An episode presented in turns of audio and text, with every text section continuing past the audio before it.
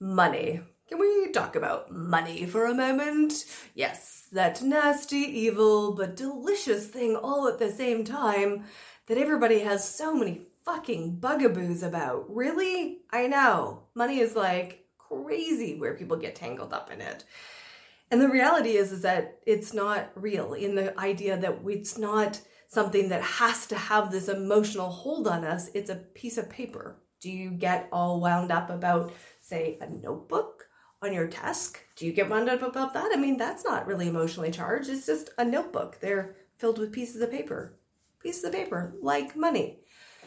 The thing is, is that when we get wrapped up in what money means, the significance of it, then that's what creates the problem. And we hear lots of people talk about money blocks. There's tons of people that talk about, you know, the money blocks to may move you out of being poor.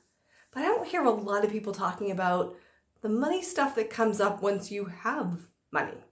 Once you have some or a lot, there's a different aspect. There's a different component of the money stuff that comes up because it's about having the money, having it when nobody else has it.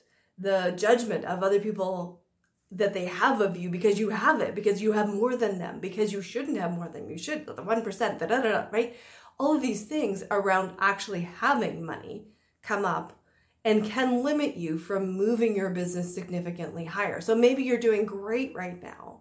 And maybe you want to go to that next level. Maybe you want to go from multiple six figures to seven, or you want to go from seven to eight, or maybe beyond that. Each level requires us to bust through another layer of this mindset shift, the money mindset shift.